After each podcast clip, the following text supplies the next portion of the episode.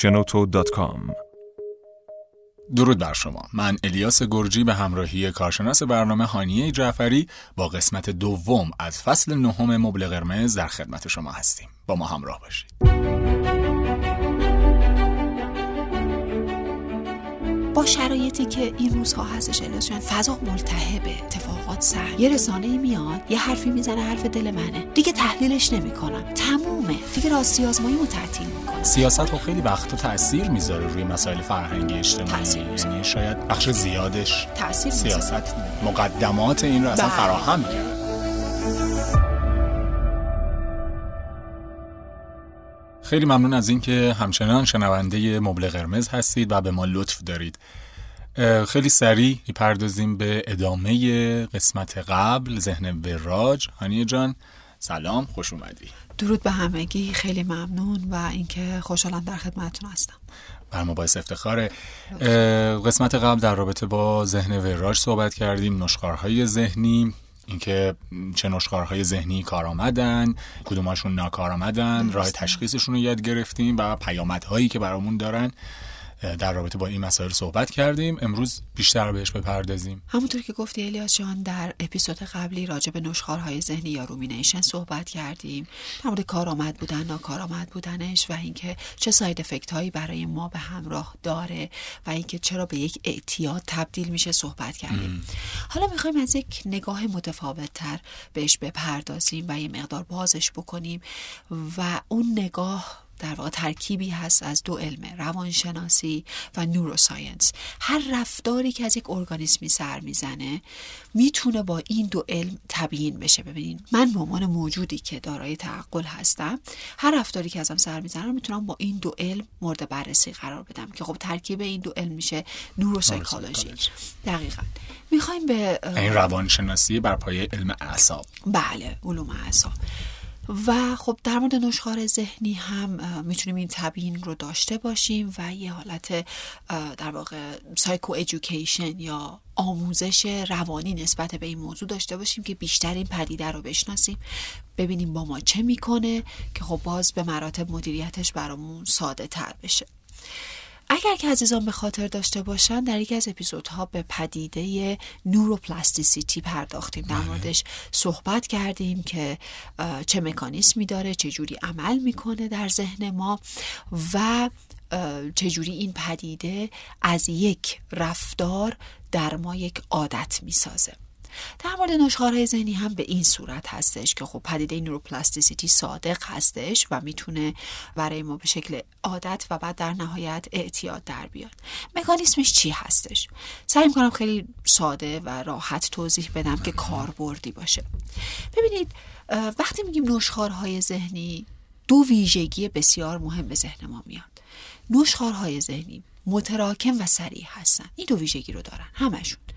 یعنی اگر قرار باشه الیاس من بیام راجع به یک موضوعی برای تو توضیح بدم که برف از دیروز چه اتفاقی افتاد در مکالمه و دیالوگ من با فلان فرد می‌تونم نیم ساعت راجع بهش صحبت بکنم. ولی اگر قرار باشه توی ذهنم مرور بکنم با جزئیات بیشتر در کمتر از یک دقیقه از ذهن من میگذره. پس می‌بینیم که بسیار سریع و کلام متراکمی دارن. خب این یعنی چی؟ وقتی سریع و متراکم و تکرار شونده است یعنی در یک پریود زمانی کوتاهی بارها و بارها در ذهن من مرور میشه این مرور با من چی کار می‌کنه؟ اینجا می‌رسیم به اون نوروپلاستیسیتیه این مرور باعث میشه که در ذهن من یک سری شیارهایی ایجاد بشه. فرض بکنید که شما یک زمینی دارید که با دو چرخه دائم از روی یک مسیرش میرید و میاید. چه اتفاقی میفته جای چرخ دو چرخه گود میشه روی زمین.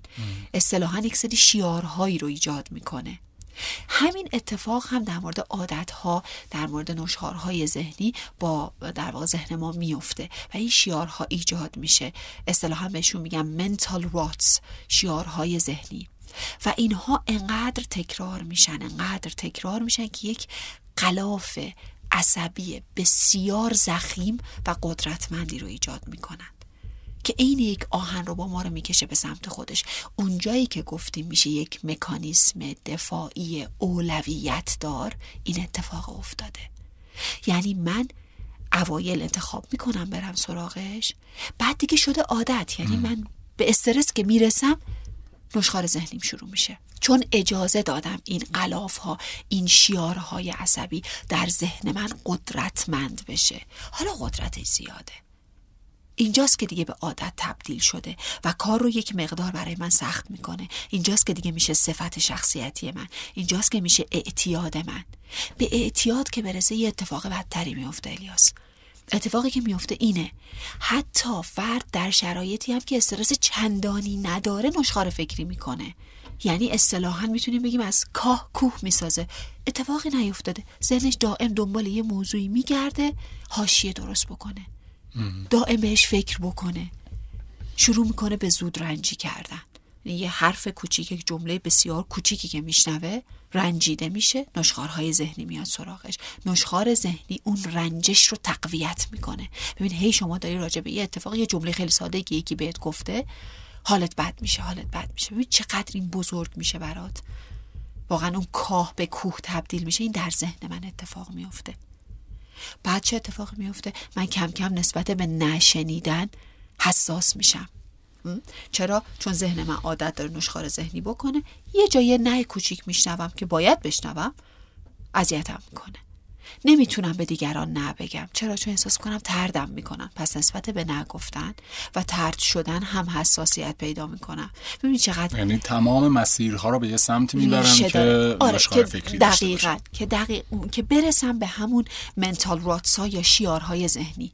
یعنی دارم خودم رو توی اون کانال میندازم. هر جا که باشم خودم رو تو اون کانال میندازم. میگم حتی شرایط استرزا نیست. اتفاق خاصی نیفتاده. اما من به اون سمت میرم. مغز من یاد گرفته نگران باشه.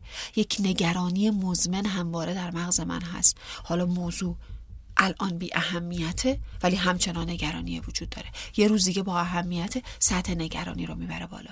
ولی چیزی که هست اینه که دائم همراه منه. این مغز نگران ذهن نگران دائم همراه منه. چرا؟ چون گذاشتم این در واقع قلاف ها این شیارها در ذهن من شکل بگیره و قدرتمند بشه. آفرین. حالا من احتیاج رو از این قوی تر باشم. یعنی اگه قرار باشه من بتونم بهش غلبه بکنم احتیاج دارم که ازش قوی تر باشم. وگرنه روز به روز این حوزه حساسیت من بیشتر میشه.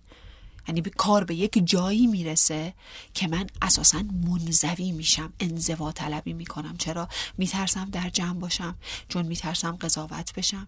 میترسم نه بگم ای از من داشته باشن نه بگم. یا نه بشنوم از دیگران. حرفی بشنوم که به هم بر بخوره. از من در مورد برنامه هم سوال بشه. ببین دائم دنبال این, این موضوع هستم که یه چیز نگران کننده در اطراف من وجود داره. دنبال این نگرانیه میگردم. و این حال من رو بد می‌کنه. پس من حتی موضوع استرس آوری در زندگیم نیست و نشخارهای ذهنیم ادامه داره ادامه داره ادامه داره. زندگی من رو مختل می‌کنه. حالا یه اتفاق دیگه ای که میفته توی این فضا چی هستش؟ من دائم نشخار ذهنی دارم و فکر کردن مثل هر حالا فعالیت الکتروشیمیایی دیگه ای یه سری پسماندهایی داره. درسته؟ زباله به جا می‌ذاره راحت بگم. خب؟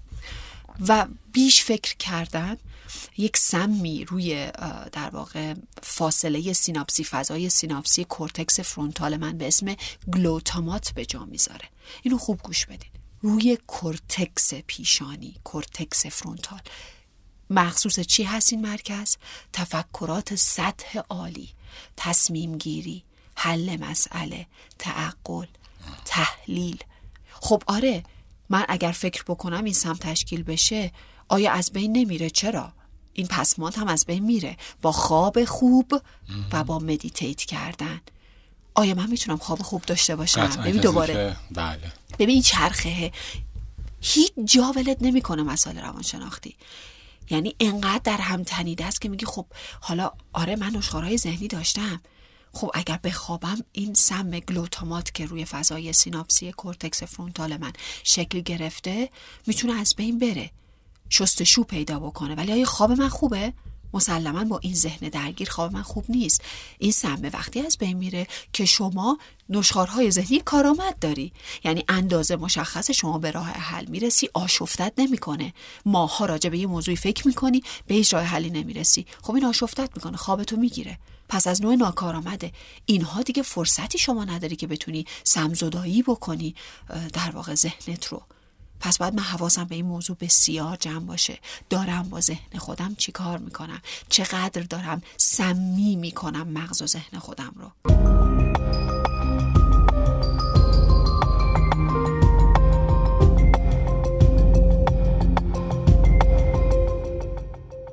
البته حالا درسته که در قسمت قبل راه های تشخیص کارآمد بودن و ناکارآمد بودنش صحبت کردیم ولی من همچنان فکر می‌کنم که تشخیص سخته کار آسونی نیست و یه جورایی شاید الان مخاطبینمون به این فکر کنن چون من خودم هم دارم به این موضوع فکر می‌کنم که شاید اگر آدم وارد این لوپه بشه خیلی کار سختیه. اونجایی گفتین که باید ما قوی تر و قدرتمندتر از اون نشخار باشیم کار راحتی نیست یعنی خیلی سخته. آره. دقیقا همینطوره به خاطر اینکه برای شما یک خستگی مفرتی رو هم به همراه همین می‌خواستم ادامه بپرسم که اون آیا باعث خستگی میشه؟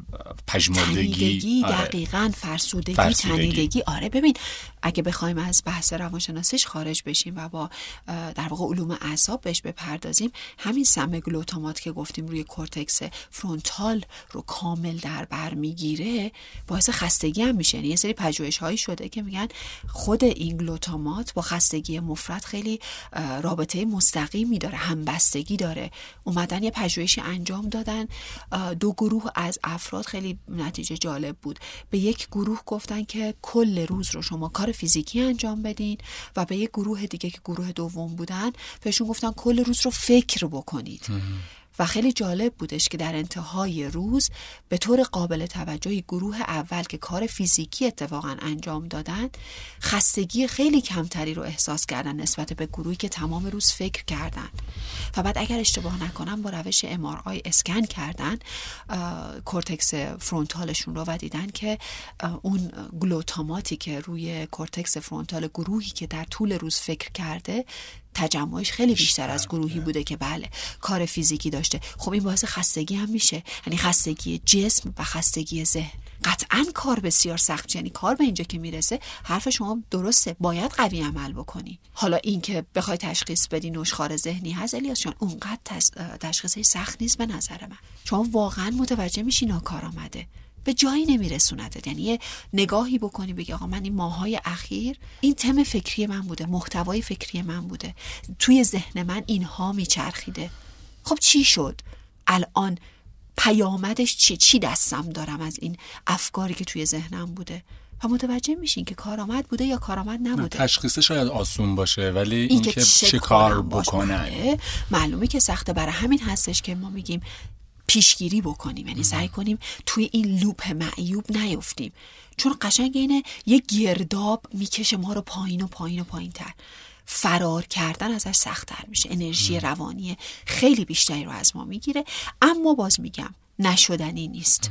باید حواسمون باشه این آدم اگه به اون باور برسن که این نشخار فکری ناکارآمد براشون سودی نداره شاید بتونن آره. که خودشون یه راه حل هایی برای خودشون پیدا کنن. اولی مرحله دانش و بینش دیگه الیاس. بدونم دارم چی کار می‌کنم با زندگیم. انتخاب های من داره با روان من چی کار می‌کنه؟ این بینش و دانشه. یعنی این مرحله از در واقع آگاهی روانی اگر خوب اتفاق بیفته شما قدم اول برداشتی. می‌دونی داری با خودت چی کار می‌کنی. خب علامت چی کار کنم؟ قدم بعدی چیه؟ بعد بعد مهارت آموزی. خودشناسی. اون مهارت آموزی هم برای همه یک سری مهارت های ثابتی وجود نداره. من اول باید خودم رو بشناسم عمیقا و دقیقا. بدونم کی هستم چی هستم و چه جوری می‌تونم به خودم کمک بکنم. اون ریموت کنترل زندگیمو بگیرم دستم. کار سختیه. بخاطر اینکه ما توی فضایی بزرگ شدیم که عملا روانشناسی کنترل بیرونی همیشه بر ما سوار بوده. با روانشناسی کنترل بیرونی بزرگ شدیم. حالا اگه اینو بخوایم تبدیلش بکنیم به روانشناسی کنترل درونی که توی تئوری انتخاب و واقعیت درمانی در موردش صحبت کردیم کار سختیه. کار آسونی نیست. اما زندگی کردن با این روانشناسی به مراتب کار سختریه. نه نه نه. با روانشناسی کنترل بیرونی. اگر شما زندگی بکنی انتخاب بکنی که آقا من سویچ نمی‌تونم بکنم از روانشناسی کنترل بیرونی به درونی. اینکه ریموت زندگیمو بگیرم دستم اختیار زندگیم رو بگیرم دستم. خب در دراز مدت این روانشناسی کنترل بیرونی از شما یک فرد افسرده افسردگی کننده و استرابی کننده و وسواسگری کننده می‌سازه. منظورم چیز بود؟ اگر بر اساس روانشناسی کنترل درونی اون ریموت کنترل رو دست خودمون بگیریم اگر این مسیر سخت رو برین به اونجا برسین که یعنی به نظر می‌رسه خیلی وقایع کمتری در دنیا می‌تونه تکونتون بده. یعنی به اون مرحله اگر برسین کار بسیار سخت مسیر بسیار سخته ولی اگر به اون مرحله برسین بله دقیقا زندگی بسیار شیرین و راحت تر خواهد شد. اینه که خب به هر حال باید قدم به اون سمت برداشته بشه. حالا با شرایطی که این روزها هستش الاسیان فضا ملتهبه.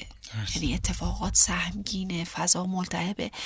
سخته. بخشش ناگزیره شاید. آره ببین اینکه ما درگیر بشیم از لحاظ ذهنی یه بخشی از انسانیت ما هستش.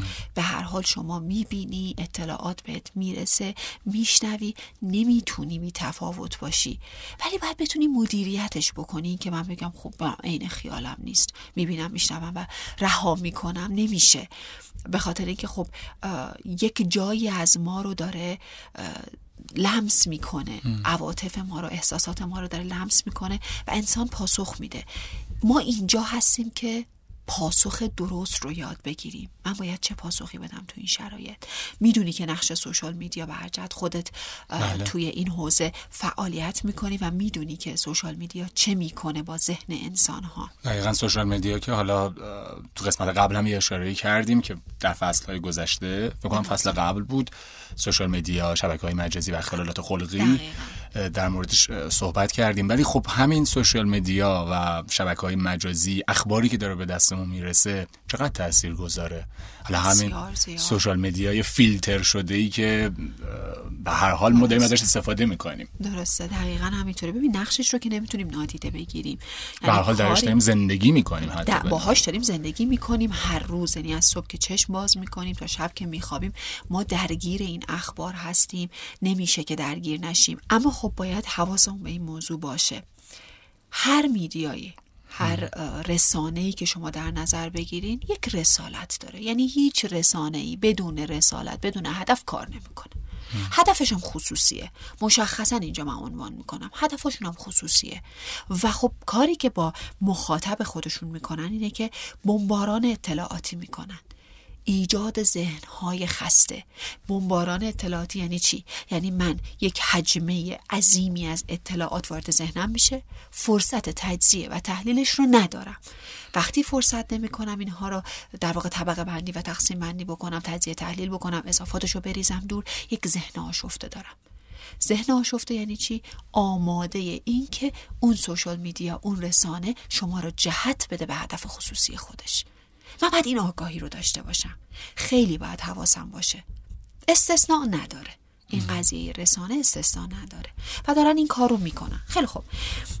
اتفاقی که اینجا میفته چیه؟ من می‌دونم که یک آبی داره از طرف رسانه ها گلالود میشه که ماهی گرفته بشه. حالا ممکنه این رسانه که از آب گلالود می‌خواد ماهی بگیره. همسو با من باشه؟ همسو با نظرات من باورهای من ایده های من خواسته های من باشه. یا ممکنه نباشه دیگه. یعنی از این حالت ها که خارج نیستش. اما من باید آگاه باشم. حتی اگر هم با من هستش یه جاهایی منو منحرف نکنه. چون محال ممکنه که شما دقیقا هدفی داشته باشی. یعنی حتی یک آدم در کره زمین پیدا بکنی که نگاهش ادراکش نسبت به یک نقطه‌ای که می‌خواد برسه با یک آدم دیگه یکی باشه. یعنی ما یک نقطه واحد به عنوان هدف برای دو آدم مختلف در دنیا نمی‌تونیم در نظر بگیریم. یعنی هر کسی یک ادراکی داره زیربناهای روانی داره خواسته هایی داره نیازهایی داره و بعد در نهایت اون نقطه ای رو برای خودش به عنوان هدف می‌ذاره.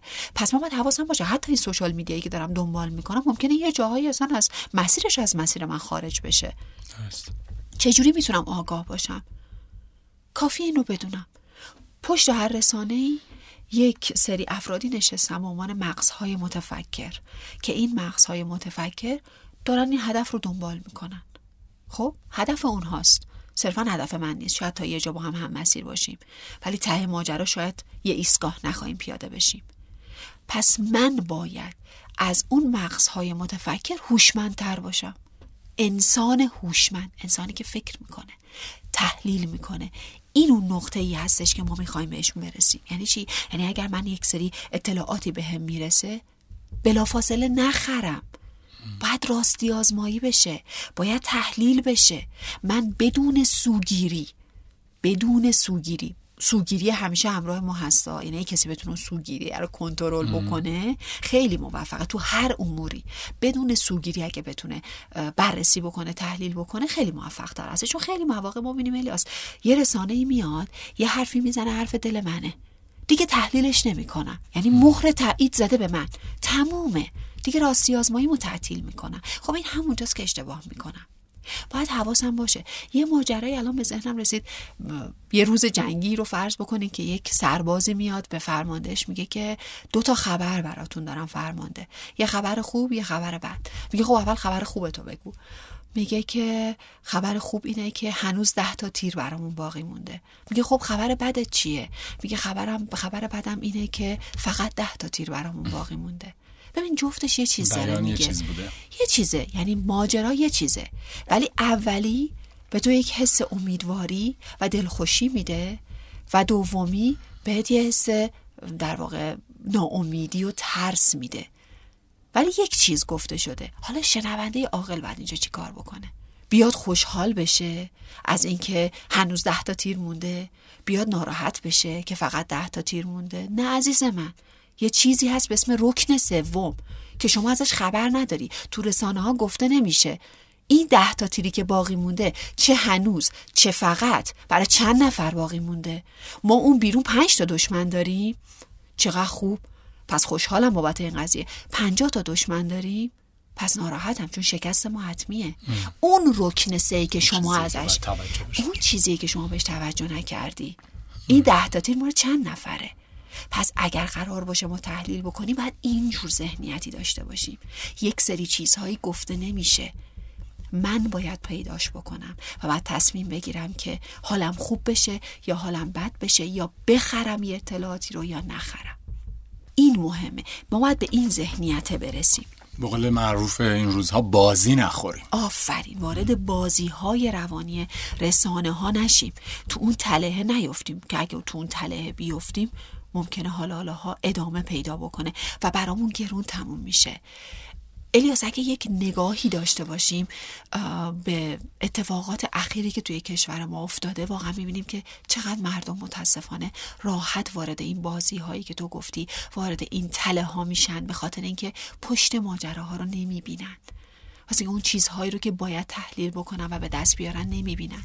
همین میشه که وقتی میگن از فردا قرار بنزین گرون بشه صف پمپ بنزینا سر به فلک می‌کشه که شما مثلا یک باک بنزین جلو بیفتید. یا میگن دلار داره گرون میشه صرافی ها رو نمی‌تونی جمع بکنی از شلوغی و ازدهام خب یه سر فکر بکنم. اگر یک چیزی داره گرون میشه و من تقاضا رو ببرم بالا بالا رفتن تقاضا یعنی کم شدن عرضه. یعنی اون کالا رو من باید گرونتر هم بخرم از اون چیزی که اعلام شده. خب این میشه تفکر عضو می‌خوام اینو میگم. جهان سومی. این میشه تفکر جهان سومی که ما رو عقب میندازه. تفکر جهان سومی یعنی من فقط باغچه خودم رو میپام. حالا من یه باک بنزین جلو بیفتم حالا من ده هزار دلار بذارم تو خونم برا خودم. خب از منفعت جمعی چی میشه؟ همین جهان سوم میمونیم بیرو در وایسی بگم. شاید خیلی ها بهشون بر بخوره. ولی اونجاست که ما فکر نمی کنیم. آقا اعلام می‌کنن دلار داره گرون میشه. خب من اگه برم بخرم که هممون رو دارم بدبخت می‌کنم. بدتر میشه. مرغ گرون میشه. باشه نمی‌خرم. اتفاقی نمیافته که. میگنده ارزونتر میفروشن. ها مجبور میشن یک تعدادی رو معدوم بکنن و مرغ تازه که میاد اتفاقا ارزونتر هم میشه. خب از من باید یه فکری بکنم یک جور تحلیل بکنم یک جور اقدام بکنم که در نهایت به نفع فردی و جمعی باشه. پس انقلاب فرهنگی فکر می‌کنم مهمتره. تا انقلاب سیاسی. آره خیلی خیلی زودتر از اینها باید یه انقلاب فرهنگی هم داشته باشیم یا بعد از انقلاب های سیاسی انقلابهای فرهنگی خیلی سریع باید اتفاق آره، بیفته. ببین اون چیزی که الان ما اتفاقا تو نشخارهای ذهنیمون خیلی درگیرشیم فرهنگ های بده که ساخته شده در کشور ما. ببین دو تو هر گوشه و کنار زندگیمون که نگاه بکنین نمی‌تونیم نادیده بگیریم این رو و بگیم وجود نداره. شما در فرهنگ رانندگی کردن. ده سانت به هم دیگه راه نمیدیم. چیزی به اسم خط آبر پیاده معنا نداره.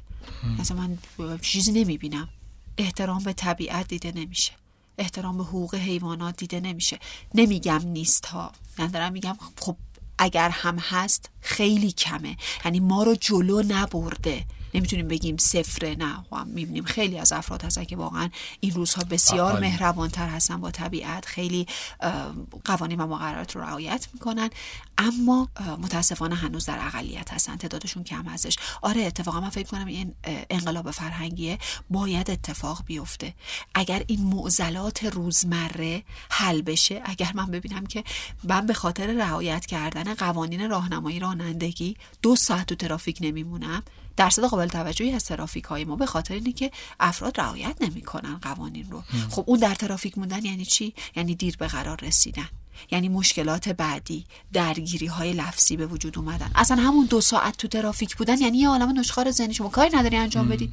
نشستی خودت رو هم نمی‌تونی متمرکز در محیطت نگه داری یعنی حتی مثلا نمی‌تونی به یک گلی که می‌بینی کنار خیابون کاشته شده ذهنتو متمرکز کنی. پس یک فضایی برات ایجاد میشه که نشخارهای ذهنی میاد سراغت. ببین یعنی اینا باز هم ربط داره به مسائل روانی. این موزلات فرهنگی که ما داریم خیلی ربط داره. خیلی جاهایی از من اینو میشنوم. میگم وای ما ایرانیا تاریخ داریم قدمت داریم اصالت داریم و به این میبالیم. ولی ببخشید کو؟ چرا زنده نگهش نداشتیم؟ بعد که وارد بحث میشیم میگن نه اینجا باید اینجوری زندگی بکنی وگرنه حق تو می‌خورن با هر کی بعد عین خودش رفتار کنه. نمی‌خوام خیلی دور بشیم از بحث اصلیمون ولی من فکر می‌کنم حالا نمی‌دونم نظر تو هم همین هست یا نه سیاست خب خیلی وقتا تاثیر می‌ذاره روی مسائل فرهنگی اجتماعی. یعنی شاید بخش زیادش تاثیر سیاست مقدمات این رو اصلا بله، فراهم کرده. بله بله مقدمات رو فراهم کرده. ولی آیا مگر من انتخابگر نیستم؟ سیاست یه همچی فضایی رو ایجاد کرده بستر رو فراهم کرده. خب که من به عنوان یک فرد اگر قرار باشه بتونم زندگی بکنم منم باید مثل بقیه یه جماعت قانون شکم بشم. درسته؟ این بستر فراهم. آیا تو انتخابگر نیستی؟ اگر قرار باشه که خب من توی هر فضایی بشم رنگ اون فضا که خب من آفتاب پرستم. ببخشید اینو میگم. پس اصالت ذات چی میشه؟ من میگم من کار درست خودم رو انجام میدم. فارغ از اینکه بقیه دارن چیکار می‌کنن من باید کار درست رو انجام بدم. سخته. شاید من هم رانندگی می‌کنم برام سخت باشه که به هر در واقع خط آبر پیاده ای که می‌رسم اگر آبری هست باید بیستم. باید بیستم. برای منم سخته تو این شهر اعمال بکنم قوانین رو. ولی این کارو می‌کنم. واسه که فکر کنم باید از خودم شروع بشه. همین نشخارهای ذهنی منو کم می‌کنه. بارها من دیدم که داشته تصادف می‌شده.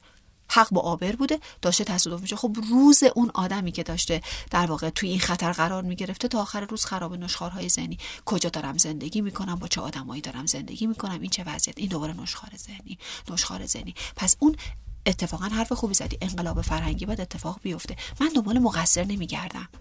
شاید سیاست شاید که قطعا سیاست بر فرهنگ تاثیر می‌ذاره. ولی باز همون حرفی که تو تئوری انتخاب زدیم. تعیین کننده نیست. تأثیر گذاره. تعیین کننده نیست. منم که تعیین می‌کنم چه جوری رفتار کنم. پس تعیین کننده در نهایت منم. سخته. توی این فضا درست رفتار کردن سخته. ولی می‌خوام حال ذهن و روانم خوب باشه. باید این کارو بکنم. و بعد ببین چقدر حس خوب می‌گیرم. چقدر حس خوب می‌گیرم از اینکه احساس می‌کنم ای وای من دارم به همون ریشه هایی که همیشه بهش میبالم بر میگردم همون حس خوب ذهن منو آروم می‌کنه. هیجانات منفی منو آروم می‌کنه. به من این حس رو میده که اوه چقدر من سرسختم از لحاظ روانشناسی. چقدر من می‌تونم توی محیط هایی که حتی آسیب زننده است خوب عمل بکنم. همین حس خوب دادن به تو. همین که فکر بکنی سرسختی می‌تونی با شرط استرسای دیگه هم بهتر مقابله بکنی.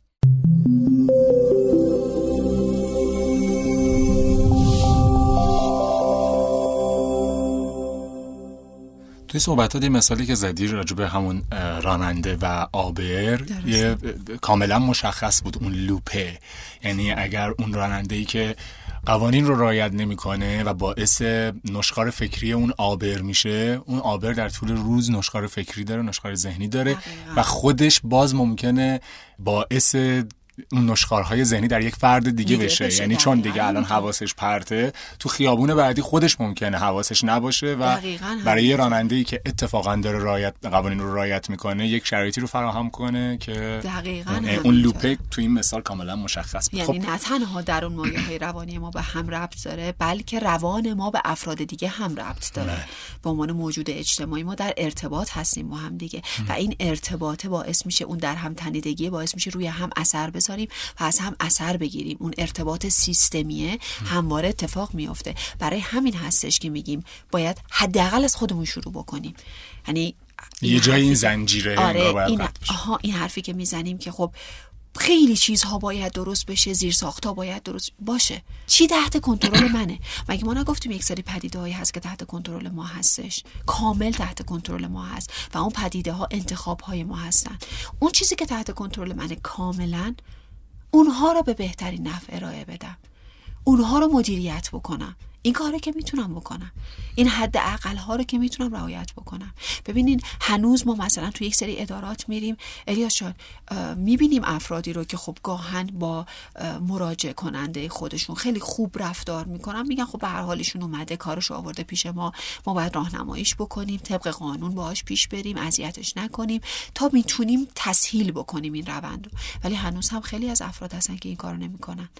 یعنی شما می‌بینید که افراد رو بسیار درگیر می‌کنن. این درگیری یعنی چی؟ یعنی درگیری ذهنی. اگه قرار باشه من برای یه کار اداری ذهنم انقدر درگیر باشه انقدر رفت و آمد داشته باشم خب یک آدمی میشم که حجمه ای از افکار دارم با دیگران خوب نمی‌تونم ارتباط برقرار کنم احیانا خشمگینم خشممو به دیگران نشون میدم دوباره این چرخه فعال میشه. یا آدمی که خشم دیده دچار نشخوار فکری میشه. پس اونجا هستش که من ببینم من باید از خودم شروع کنم. من اگر کارمند یک جا هستم باید از خودم شروع بکنم.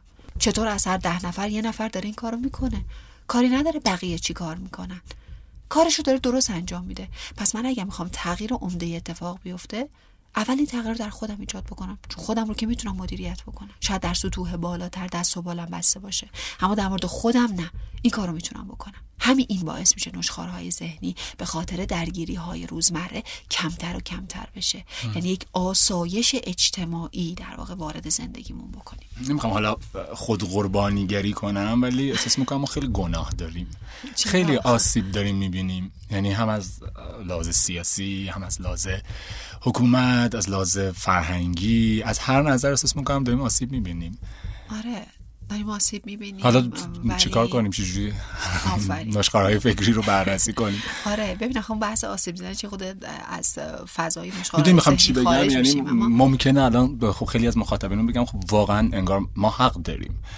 داریم اذیت میشیم. داریم یعنی همین الان دارم فکر می‌کنم چیزی که در مورد ادارات مثال زدی. اصلا چیز ساده تر آدم که من که دارم از سر کار برمیگردم حتی خونه انقدر اذیت میشم آزار می‌بینم از سرویس اتوبوس هامون از نمی‌دونم حالا یه بخشش میگیم سیاسیه یا دولت این کارا رو داره می‌کنه که ما آسیب ببینیم انگار یا از طرف اون فرهنگ است رایت نکردن دقیقاً. صف ها یعنی می‌دونین؟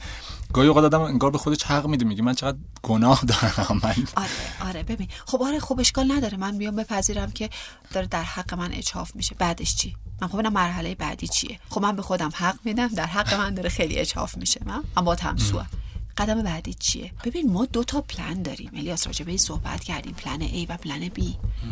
در شرایطی که ما هستیم توی کشوری که ما زندگی می‌کنیم با فرهنگی که دستخوش تغییرات منفی و ناکارآمد شده ما باید هر دو پلن رو به کار بندازیم. خب اینجا کار ما سخته دیگه. پلن A یعنی چی؟ یعنی یک سری تغییراتی در محیطم ایجاد بکنم. آنچه در دست منه. اون چیزی که در موردش صحبت کردیم. در مورد که بابا یه بخشی از فرهنگ دست منه دیگه. من حداقل دیگه فرهنگ خودم و رفتار خودم که می‌تونم براش کاری بکنم. بله، درسته. و این تاثیر می‌ذاره. بدونم که داره در محیط من تاثیر می‌ذاره. الیاس چرا الان ما می‌بینیم که رعایت حقوق حیوانات بیشتر شده؟ چون آدما دارن از هم یاد می‌گیرن. چون اگر شما یه حیوانی رو یه جا مریض ببینی بی تفاوت رد نمیشی و چون بی تفاوت رد نمیشی به داد اون حیوان می‌رسی چهار نفر آبر می‌بینن و یاد می‌گیرن.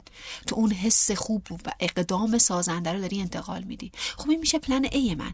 من یه کارهایی که از دستم برمیاد دارم انجام میدم. و پلن بی من چیه؟ من باید رو باورها و ارزشهای خودم کار کنم. درسته دارم تو این شرایط زندگی می‌کنم. درسته. این شرایط شرط سختیه. ولی اگه باورم به این باشه که آخه من چقدر گناه دارم خب تا آخر عمر همین به قول خودت بازی قربانیگری ادامه پیدا می‌کنه. باید باورهامو تغییر بدم دارم تو این شرایط زندگی می‌کنم. یه کارهایی دارم برای محیطم می‌کنم. حالا یه سری تصمیم می‌گیرن اصلا ترک محیط کنن. مهاجرت بکنن برن تصمیم خودشونه. هیچ اشکالی هم نداره. خب یعنی کلا می‌تونیم بگیم پلن A هستش. بیشتر پلن A هست و دارن محیط رو تغییر میدن. نمی‌تونن کاری بکنن. نمی‌خوان کاری بکنن یا هر چیزی. محیط رو تغییر میدن. به هر دلیلی. خیلی هم می‌تونه اتفاق خوبی باشه تصمیم خوبی هم باشه برای خیلی های دیگه. ولی خب یه هم میگن نه من شاید شرایطش رو ندارم برم. شاید اصلا تصمیمم نیست که برم. نمی‌خوام یا نمی‌خوام یا شرایطش رو ندارم. یعنی باید اینجا بمونم. در حال حاضر من روی پلن بیم کار می‌کنم. رو ارزشهام رو باورهام روی سرسختی های روانشناختیم. روی اینها باید کار کنم روی ذهنیتم باید کار بکنم. چجوری می‌تونم ذهنم رو توی همین محیطی که شما داره میگه که مسمومه باز نگه دارم؟ از من انرژی بیشتری می‌گیره ها. یعنی منی که دارم اینجا زندگی می‌کنم با کسی که داره تو سوئیس زندگی می‌کنه و ازش می‌پرسی ببین نگرانی تو زندگی چیه؟ بابت چی از همه بیشتر نگرانی؟ و فکر می‌کنه میگه نگرانی یعنی چی؟ راجع چی باید نگران باشم؟ من کارم خیلی سخت داره اینو قبول دارم. ولی آیا نباید سرسخت باشم آیا نباید سرسختی روانشناختی داشته باشم؟ این ماجرا. آره هممون گناه داریم. در حق ما بسیار اجحاف شده. قدم بعدی چیه؟ باید چی کار کنم برای درست شدن این ماجرا؟ چه اقداماتی باید انجام بدم؟ قوی بمونیم. دقیقا همینطوریه. بتونیم انتخاب های سازنده داشته باشیم. فکر نمی خیلی دیگه وقت داشته باشیم. دوست دارم که ادامه بحث رو به قسمت بعد حتی مکول کنیم. ولی اگر چیزی مونده یا یه بخش کوچکی رو می‌تونیم در مورد صحبت کنیم یا می‌خوایم همه رو بذاریم برای قسمت بعد. چون فکر می‌کنم یه ذره بیشتر بازش کنیم یا راهکاری اگر قرار ارائه بشه. قطعا راهکارهایی هست که راجبش توضیح خواهیم داد و این که من بگم که تمام این راهکار برای همه کاربرد داره خیلی. آره خب هر کسی ممکنه یکی دو تا از این راهکارها براش با توجه به شرایط زندگیش با توجه به حالا ویژگی های شخصیتیش ممکنه هر کدوم از این راهکارها مفیدش باشه. ولی خب بهتره که راجبش به طور بسیط صحبت بکنیم. اینجا فکر می‌کنم زمان دیگه برای این اپیزود باقی نمونده که صحبت بکنیم. و اینکه این موضوع رو اتفاقا اشاره کردیم ما تقریبا تو همه قسمت ها داریم این موضوع رو میگیم که کیس با کیس فرق می‌کنه و هر آدمی. چون همچنان بعد از گذشت گذشت 92 قسمت الان به 94 قسمت کنار دوستان هستیم دارن کامنت می‌ذارن چرا راکار ندادین؟ کارشناستون به درد نمی‌خوره چون راه حلی نداده یا چه برنامه بیخودیه. واقعیت اینه که دیگه کارشناسان برنامه خودشون دارن میگن که افراد با هم فرق می‌کنن پیچیدگی های خودشون رو دارن و و اگر غیر از این مدلیاسشون وسط صحبت شما از خواهیم کنم اگر می‌شد با پادکست و با کتاب راهکاری داد و شما برین مسیر دقیق و درست زندگیتون رو پیدا بکنین چیزی به اسم روان درمانی معنا پیدا نمی‌کرد. یعنی اینکه یک نفر به عنوان متخصص جلوی شما بشینه و تحلیلتون بکنه و بررسی بکنه با کمک خودتون. یعنی شاید بگم متخصص و درمانگر فقط علمش رو داره. دانشش رو داره تجربه رو شما دارین اون تجربه زیسته شما با دانش درمانگر و متخصص با هم دیگه شما رو می‌تونه به یک راه حل خوب برسونه. اگر قرار بود با پادکست ما بیایم بگیم آقا راه حل اینه برید دنبال زندگیتون روان درمانی کمک روانی به طور تخصصی معنایی پیدا نمی‌کرد. دقیقا. مرسی از اینکه تو این قسمت هم با من همراه بودی آنیه جان و امیدوارم که در قسمت های بعدی هم اطلاعات خوبی رو در اختیار کاربران قرار بدیم. مخاطبین عزیزمون که همچنان همراه ما هستن subscribe می‌کنن شنوتو و باقی podcatcher ها هر جا که مبل قرمز رو search بکنید می‌تونید شنونده مبل قرمز باشید. برامون کامنت بذارید و ممنون از اینکه همراه ما بودید. تا قسمت آینده خدا نگهدار.